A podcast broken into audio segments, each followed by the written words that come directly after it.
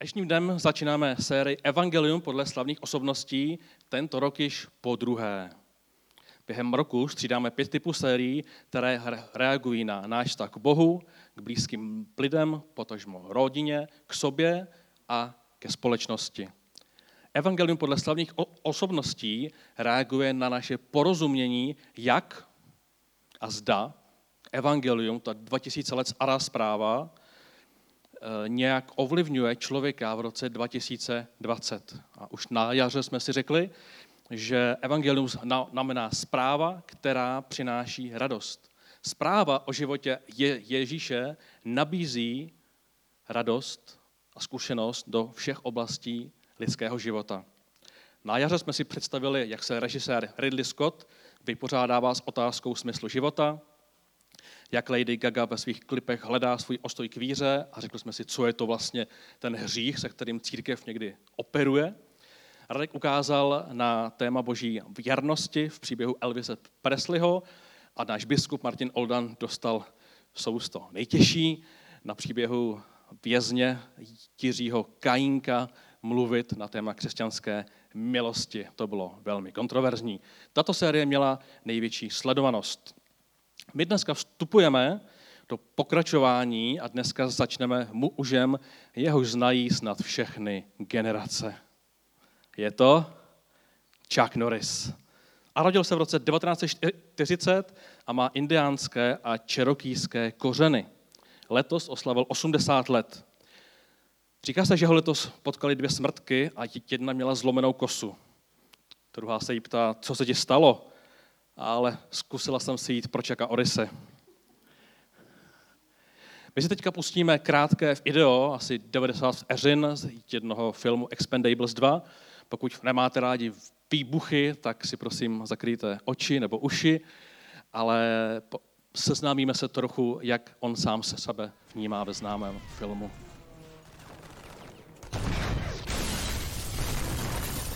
Už nemám.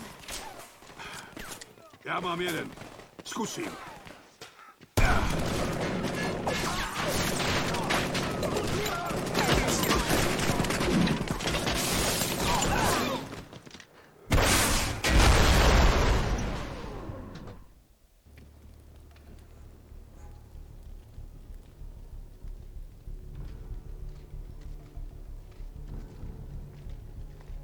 Co se tu stalo? Nevím. Někdo se nechal trošku unést. Vypadá to tak. Kde jsou ty střelci? Nevím, ale kdyby nás chtěli zabít, už je po nás. Barney?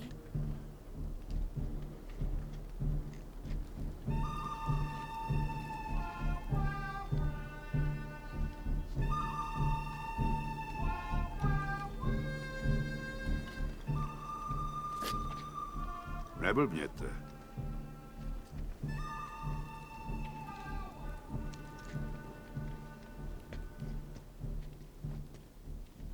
Svět je malej, co, Barney? Bukre.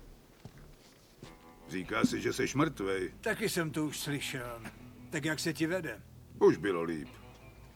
To je tvá práce? Ty jsi neslyšel, že jsem solista? Jo, slyšel, ale nevěřil. Hmm, tak už věř. To je tvůj tým? Jo. Gunnar, Toll Road, El Cezar a Maggie. Bukre. Ten, co se mu říká vlk samotář? Jo, bejvávalo. Ale už to není ona. Ani bych neřekl. A taky se říká, že prej tě uštkla kobra královská. Jo, to je pravda. Ale po pěti dnech strašlivých bolestí ta kobra zemřela.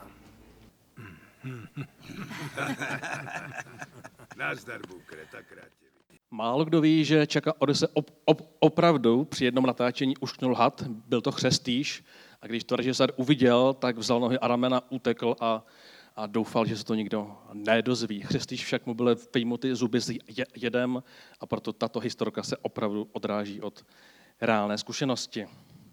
Přiznám se, že jsem byl při přípravě kázání, nebo že, že jsem se tak dlouho nenasmál a to, že Chuck stále žije, jsme mohli před pár dny vidět, když vzkázal běloruskému prezidentu Lukašenkovi. Vzkaz chci říct pár slov Sašovi. Víš, když krájím cibuli, cibule brečí. Takže pokud nepřistaneš s tím, co děláš, tak přijdu do jedné z tvých rezidencí a přinutím tě takhle brečet. Tu hlášku se nechal namluvit jeden z jeho fanoušků a je to možné si to udělat na jednom americkém webu, takže to pravděpodobně nebylo myšlené vážně. Chuck Norris je známý jako mistr bojových umění, má černý pásek v brazilském jiu-jitsu, v judu a umění tank sodo. Vymyslel dokonce vlastní styl, který nazval jednoduše univerzální umění a cvičil například herce Steva McQueena. Vyhrál šestkrát mistra světa v karate ve střední váze a ve filmu ho proslavil další mistr boje, a to je soutěž o tuto knihu Fámy a fakta o Chucku Norrisovi, kterou sám napsal. Kdo proslavil Chucka Norrise ve filmu? Který další nejznámější bojovník z minulého tisíciletí? Byl to Bruce Lee. Kdo to řekl? Artin. Tak Artin má tady knihu. Byl to film Cesta draka. Nepouštějte si ho, prosím vás, je to, je to hrozný. Během dalších al- filmů se proslavil svým kopem na hruď a především svým kopem z otočky. Působil taky v armádě jako ko- kopilot a když před několika lety přijel pozbudit americkou armádu v Iráku, vojáci prohlásili: přijel Chuck, můžeme všichni domů. Za vlády prezidenta George Bushe působil jako poradce pro sport a výchovu, stejně jako později Arnold Schwarzenegger, kde se vzali ony vtipy, a o, o čem mluví jeho nej, nejslavnější seriál, si představíme později. Chuck Norris dokonce natáčel reklamu v České republice, jestli se na ní vzpomínáte. Bylo to na T-Mobile a tenkrát si zjistilo jedna překvapující věc. Cimrman se vytratil, pak přišel Chuck Norris a to prý není náhoda. My si teď přečteme pasáž z Nového zákona a pokusíme se propojit život a hodnoty Chucka Norrise s naším příběhem. Nakonec se podíváme, jak vše může souviset s námi. Na jaře jsem mluvil o tom, že každé ze čtyřech biblických evangelií má specifický konec, kde nám autor sděluje své závěrečné zvláštní poselství a my se dneska odíváme, jaké zakončení a jaké poselství přináší právě evangelista Marek. Jehož knihu jsme četli celé prázdniny. Takže přečteme si téměř celou šestnáctou kapitolu. Když skončila sobota, je to teda poslední kapitola, takže sobota je den, kdy Ježíš neexistuje, nebo respektive kdy je na kříži, kdy je v hrobě, teda v hrobě, a píše se, když skončila sobota, Marie Magdaléna, Marie Jakubová a Salome nakoupili vonné asti, aby šli, aby mohli jít a pomazat Ježíše. Vyšli do hrobu a když vpravo uviděli sedět mladíka, oblečeného bílým rouchem, hrozně se vylekali. On, on jim však řekl, nelekejte se, hledáte ukřižovaného Ježíše z Nazaretu. Vstal, není tu. Podívejte se, kam ho položili. Jděte a řekněte účetníkům i Petrovi, že vás předchází do Galileje. Tam ho znova uvidíte, jak vám řekl. A tak vyšli ven a utekli od hrobu strachy bez sebe. Nikomu nic neřekli, protože se báli. V neděli ráno, když stal Ježíš z mrtvých, ukázal se nejdříve Marii Magdaléně a potom dalším. Tak šla a oznámila to těm, kdo bývali s ním a nyní truchlili a plakali. Když slyšeli, že žije a že ho, že žije a že ho viděla, neuvěřili. Po, o tom se dvěma z nich ukázal jiným způsobem na cestě, když šli na venkov. Šli tady a oznámili to ostatním, ale ani těm neuvěřili. Nakonec se ukázal jedenácti, když byli spolu u stolu, vyčítal jim jejich nevíru a tvrdost srdce, protože nevěřili těm, kdo ho viděli vzkříšeného. Nakonec jim řekl, jděte do celého světa, kažte evangelium všemu stvoření, kdo neuvěří, teda kdo uvěří a pokřtí se, bude zachráněn, kdo neuvěří, bude odsouzen. Ty, kdo uvěří, budou provázet tato znamení. V mém jménu budou imítat démony, budou mluvit v nových jazycích, budou brát hady a kdyby vypili něco jedovatého, nějak jim to neublíží. Budou vkládat ruce na nemocné a ti se uzdraví. Zapomněl jsem říct, že dnešní téma, který nám Chuck přinese, je strach z neúspěchu, což jsou, jsou souvislosti s neporazitelným Chuckem. Bude zvláštní, ale řekneme si proč. Ale zpátky k tomu o Markovi. Marek na závěr svého evangelia umístil protiklad všeho, o čem psal v patnácti předchozích kapitolách. Jeho příběh je plný odvahy, zázračného působení Ježíše nad hmotou, nad přírodou a dokonce nad duchovními silami. Základní slovo, které se v té knize neustále opakuje, je dynamis. Dynamis, moc. Ježíš má nějakou zvláštní moc. Ale ta šestnáctá kapitola najednou, jako by se tam vůbec nehodila, je, je úplně jiná. Někdo si dokonce myslí, že to tam bylo připsáno později, ale je to nekonečná dva tisíce let stará diskuze. A proto, co Marek píše v té šestnácté kapitole, co vyzdvihuje? Ženy, které přišly ke hrobu, nic neřekly, protože se bály. Marie řekla, že ho viděla a oni jí nevěřili. Ukázal se dalším, dvě, dvě, ukázal se dalším dvě, dvěma mužům, to se více rozebírá v Evangeliu Lukáše, a ani těm nevěřili. Nakonec se Ježíš ukázal všem a vyčítal jim, jak je to možný, když jsem vám to říkal, jo? Vyčítal jim jejich nevíru. Ale Marek není kritik, Marek není negativní autor, naopak je velmi odvážný. On si dovoluje natvrdo říct, že v nejvýznamnější chvíli lidských dějin nejbližší přátelé Ježíši nebo v Ježíše nevěřili. Přestože jim to říkal, přestože ho vlastně viděli. A i my se občas nacházíme v podobných situacích. Stojíme před nějakým řešením, ale jsme paralizováni. Kdo mě zná, ví, že nerad používám termín věřící a nevěřící. Rozlišení mi přijde dnes zavádějící. I věřící totiž někdy projevují velmi silnou nedůvěru, skepsi a mají strach. A stejně tak často odkávám ony nevěřící, kteří ale projevují velkou víru, riskují, tvoří hodnoty, projekty, které i mě, se přiznám, často, často inspirují. Raději teda používám označení, že jsou lidé z církve a lidé, kteří nechodí do církve. Lidé, kteří poznali Boha a kteří ho ještě neznají. Toto rozlišení nám pomáhá si uvědomit, že klidně můžeme být křesťané, můžeme znát Boha, ale v praktickém životě můžeme být plní obav, strachů a jen zřídka kdy se dotýkat oné nabízené moci, oné nabízené zkušenosti, kterou Marek označuje slovem, řeckým slovem dynamis. A Marek je odvážný v tom, že se nebojí říct, prostě to tak někdy je. My víme, jak Bůh přemýšlí, víme, co dělá, ale můžeme být jako ženy, které o božím působení mlčí. Můžeme být jako posluchači Marie, která řekla, já jsem to viděla, a my řekneme, no jo, to se stalo tobě, ale to mně se stát nemůže. Já nejsem tak milovaný. A nebo být jako ti dva, se kterými se Bůh vysloveně baví, jde vedle nich, a oni říkají, on tu není, on zmizel, přestože jde vedle nich. Tyto myšlenky se projevují v našich různých životních momentech. Sám jsem si poslední dva roky říkal, že bych se měl ve svém zaměstnání práci vedoucího odboru mládeže v našem hnutí někam posunout, ale obával jsem se, co bude, když to rozhodnutí udělám.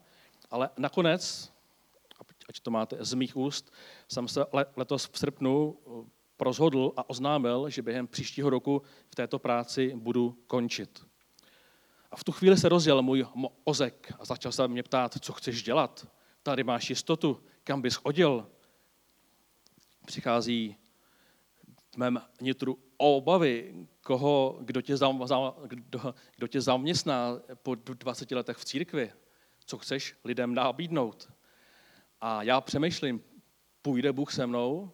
Věřím, že ta moc, ta dynamis, ta odpora nad hmotou a přírodou, někdy se to krásně čte, se projeví v mé nové životní etapě.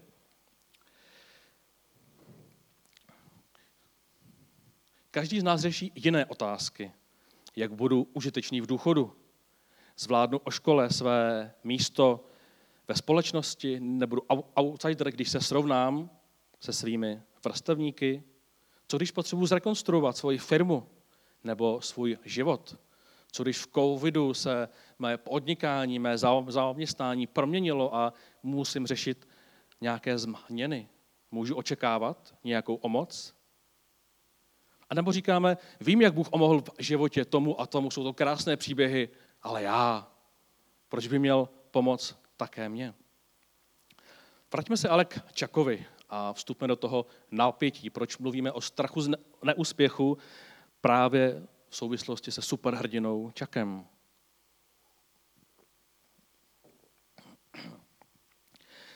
Chuck píše v jednom rozhovoru krátce před vydání jedné knihy. V patnácti letech jsem se desetkrát stěhoval. Vyrůstal jsem s mámou v období druhé světové války a když se vrátil otec z války, trpěl posttraumatickým syndromem. Byl alkoholik a rodiče se rozvedli. Nic pro mě nebylo snadné, ani mé vlastní narození. A tím asi aráží na známou pravdu, že se narodil ve srubu, který si sám postavil. Pokračuje, to je jeden z důvodů, proč jsem knihu napsal, říká Chuck teda. Většina lidí vidí člověka v jeho režimu úspěchu a říkají, no jo, chlapče, měl jsi štěstí, byl jsi hvězdou karate, pak si očil filmy. Ale bylo to nesmírně obtížné, bylo to mimořádně obtížné, píše autor.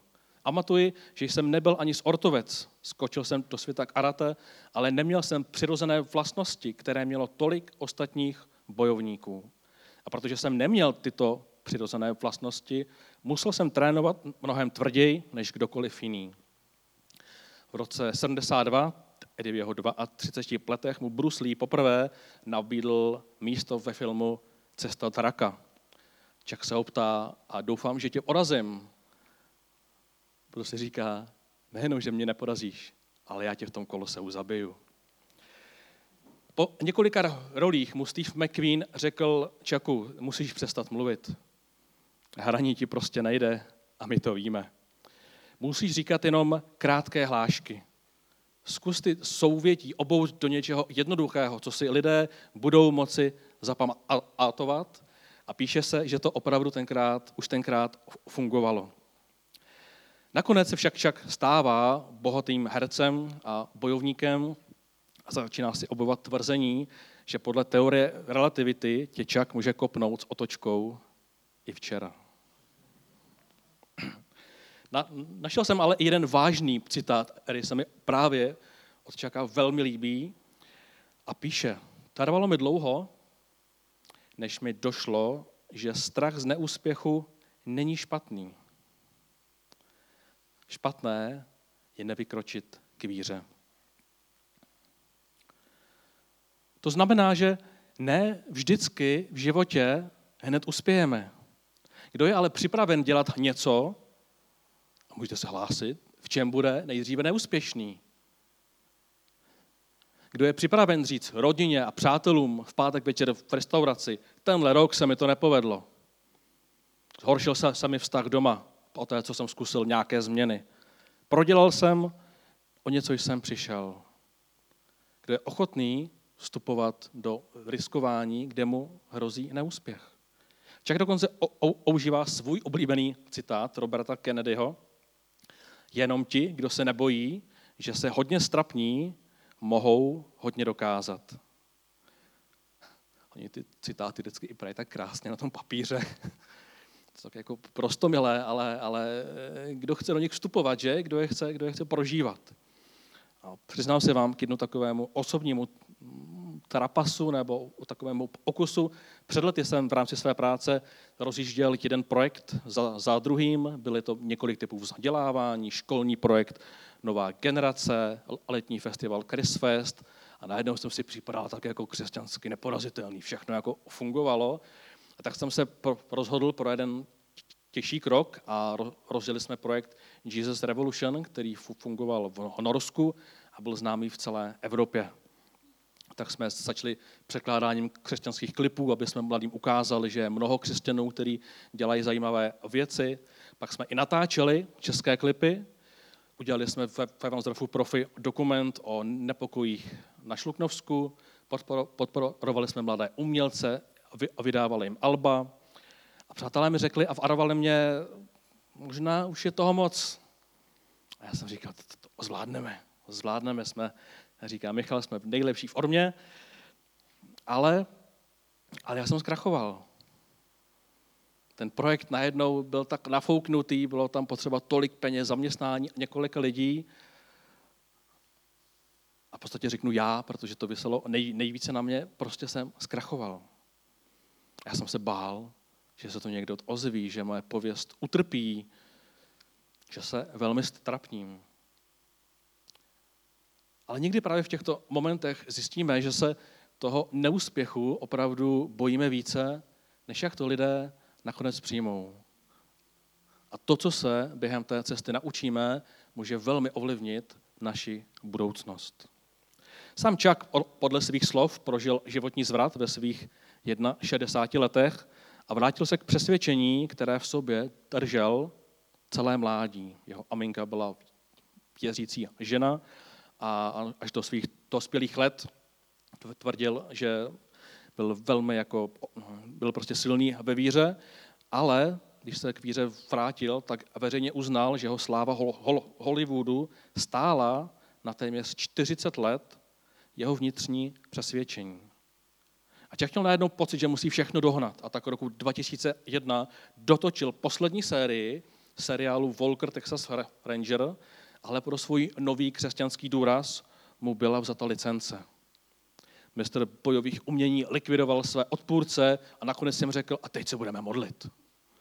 A říká se, že diváci, ani, ani ty producenti a ti, co to odporovali, řekli, Chucku, takhle ne. A tak Chuck prožil tenkrát určitou prohru, ten seriál okračoval, ale oni ho z toho po několika letech, po dvě stě šesti dílech vyšoupli. Přesto byl seriál celou dobu znám kvůli svým orálním hodnotám, které prezentoval. Například tím, že hlavní ostavy odrazují od užívání drog a podílejí se na veřejně prospěšných pracích. Ale Chuckova snaha dohnat léta ztracené víry díky své známosti v seriálu prostě nebyla přijata. Přesto právě díky roli tohoto neporazitelného rangera se odvozují vtipy, to je ten moment pokračující do další generace, se odvozují vtipy o jeho nekonečné moci. A opět otázka, víte, proč za svou roli nezískal někdy Oscara? Protože on to nikdy nehrál. Stihnul ještě založit nádaci Vykopněte drogy z Ameriky, kde dodnes onzoruje necelých sto tisíc chudých dětí z Texasu. A ještě mnoho co říct, co vyhrál, jak se stal čestným rangerem, ale já už zmíním pouze jeho poslední vtip, aby jsme mohli jít do finále. Znáte jeho nej, nejoblíbenější vtip? Když jdou všichni spát, dívají se od postel, jestli tam není bubák. Když jde spát bubák, nejdříve se dívá od postel, jestli tam není Chuck Norris. A ruku na srdce, Ježíš šlape Chuckovi na paty. Jeho kousky, jeho zázraky mají podobnou razanci, ale nikdo se jim nesměje, nikdo si je nevypráví. A je to v podstatě úkol této série, tohoto zamyšlení, této schopnosti, jak ty příběhy oživit, aby si je lidé chtěli opět předávat. Abychom je i my samotní chtěli dále předávat. Četli jsme, že v neděli ráno, když Ježíš stal z mrtvých, ukázal se. A to je asi jeden z jeho nejlepších kousků. A co nám říká? Ježíš se vyskytl, stoupnul si přesně do místa strachu našich hrdinů. On si stoupnul do prostřed těch jejich ro, ro, rodících se obav o budoucnost, stoupnul si do prostřed jejich strachu z neúspěchu, že několik let dali něčemu, co vůbec nemělo smysl. A naším úkolem je nalézt, uvidět Ježíše uprostřed našich obav. Zjistit, že on je pořád tady, pro ně to byl zázrak, viděli ho umírat a on tam přesto byl. I my víme, že Ježíš není fyzicky na zemi, přesto po dvou tisících letech v České republice, někde v Kolíně, víme, že je pořád tady. A tak nemluvíme a nekážeme o skvělém učiteli, přestože jim byl. Nemluvíme o alternativním lékaři, přestože byl jako velmi dobrý. Mluvíme o Bohu, který se stal člověkem, prošel branou smrti, která na každého z nás čeká, a vrátil se, aby nás navedl na cestu nejhlubšího smyslu života. Ježíš nejdřív okáral své přátelé, ale pak řekl, vyjděte, vyjděte a přineste tu radostnou zprávu lidem, které uvidíte a budou vás provázet tato znamení. A řekl něco, co pro ně tehdy bylo důležité, ale přiznám se vám, že pro mě dneska není.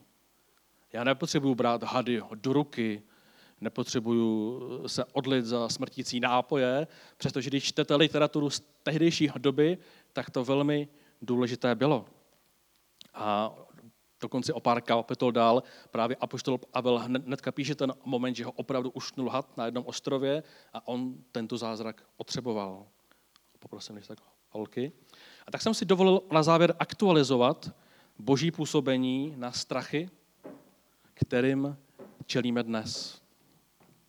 Znova opakuji, je to v podstatě důraz této série, abychom se naučili aktualizovat ten dávný příběh, ty dávné momenty, dávné zázraky, dávnou moudrost do různých aspektů života pro lidi, přátele, rodinu roku dva tisíce dvacet. A tak, jak by to dneska mohl říct Marek, případně jak to řekne Martin, jděte do Kolína a okolí. Přinášíte zprávu, která přináší radost, a křtěte ty, kdo ji přijmou. Ty, kdo uvěří, budou provázet tato znamení. Nebojí se složitosti své doby a nedělají si starosti o své vztahy.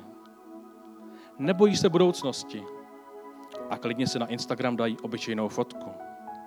A i kdyby museli po třetí do karantény proti koronaviru, nebudou se bát o své živobytí. Budou mít autoritu nad duchovními silami, budou dále používat duchovní dary a budou se modlit za neřešitelné situace. Evangelium podle Chucka Norrise tedy dneska reagovalo na strach z neúspěchu v naší komplexně složité době, kde se očekává, že vše bude přinejmenším perfektní. Chuck i Marek ti vzkazují, že strach z neúspěchu není špatný. Špatné je nevykročit k víře. A tak před závěrečnou písní bych se chtěl odlit a oženat vám, abyste ani vy neměli strach z neúspěchu a abyste měli naopak odvahu vstupovat do situací, při kterých se vám svírá žaludek.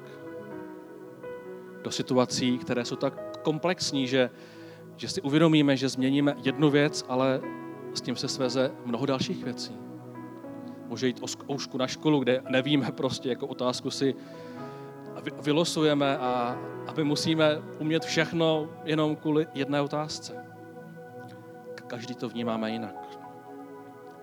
A tak tě chci, Ježíši, poprosit a dát do rukou nás všechny, kdo, kdo jsme se tu dneska sešli. A prosím tě za každého z nás, abychom ve svém nitru, ve své mysli, ve svém duchu měli především tu odvahu vykročit k víře. Abychom měli odvahu vstoupit do situací, ve kterých se bojíme, že se ztrapníme, abychom měli odvahu otevřít otázky, které víme, že je třeba otevřít. Říkáš, že nás budou provázet tato znamení.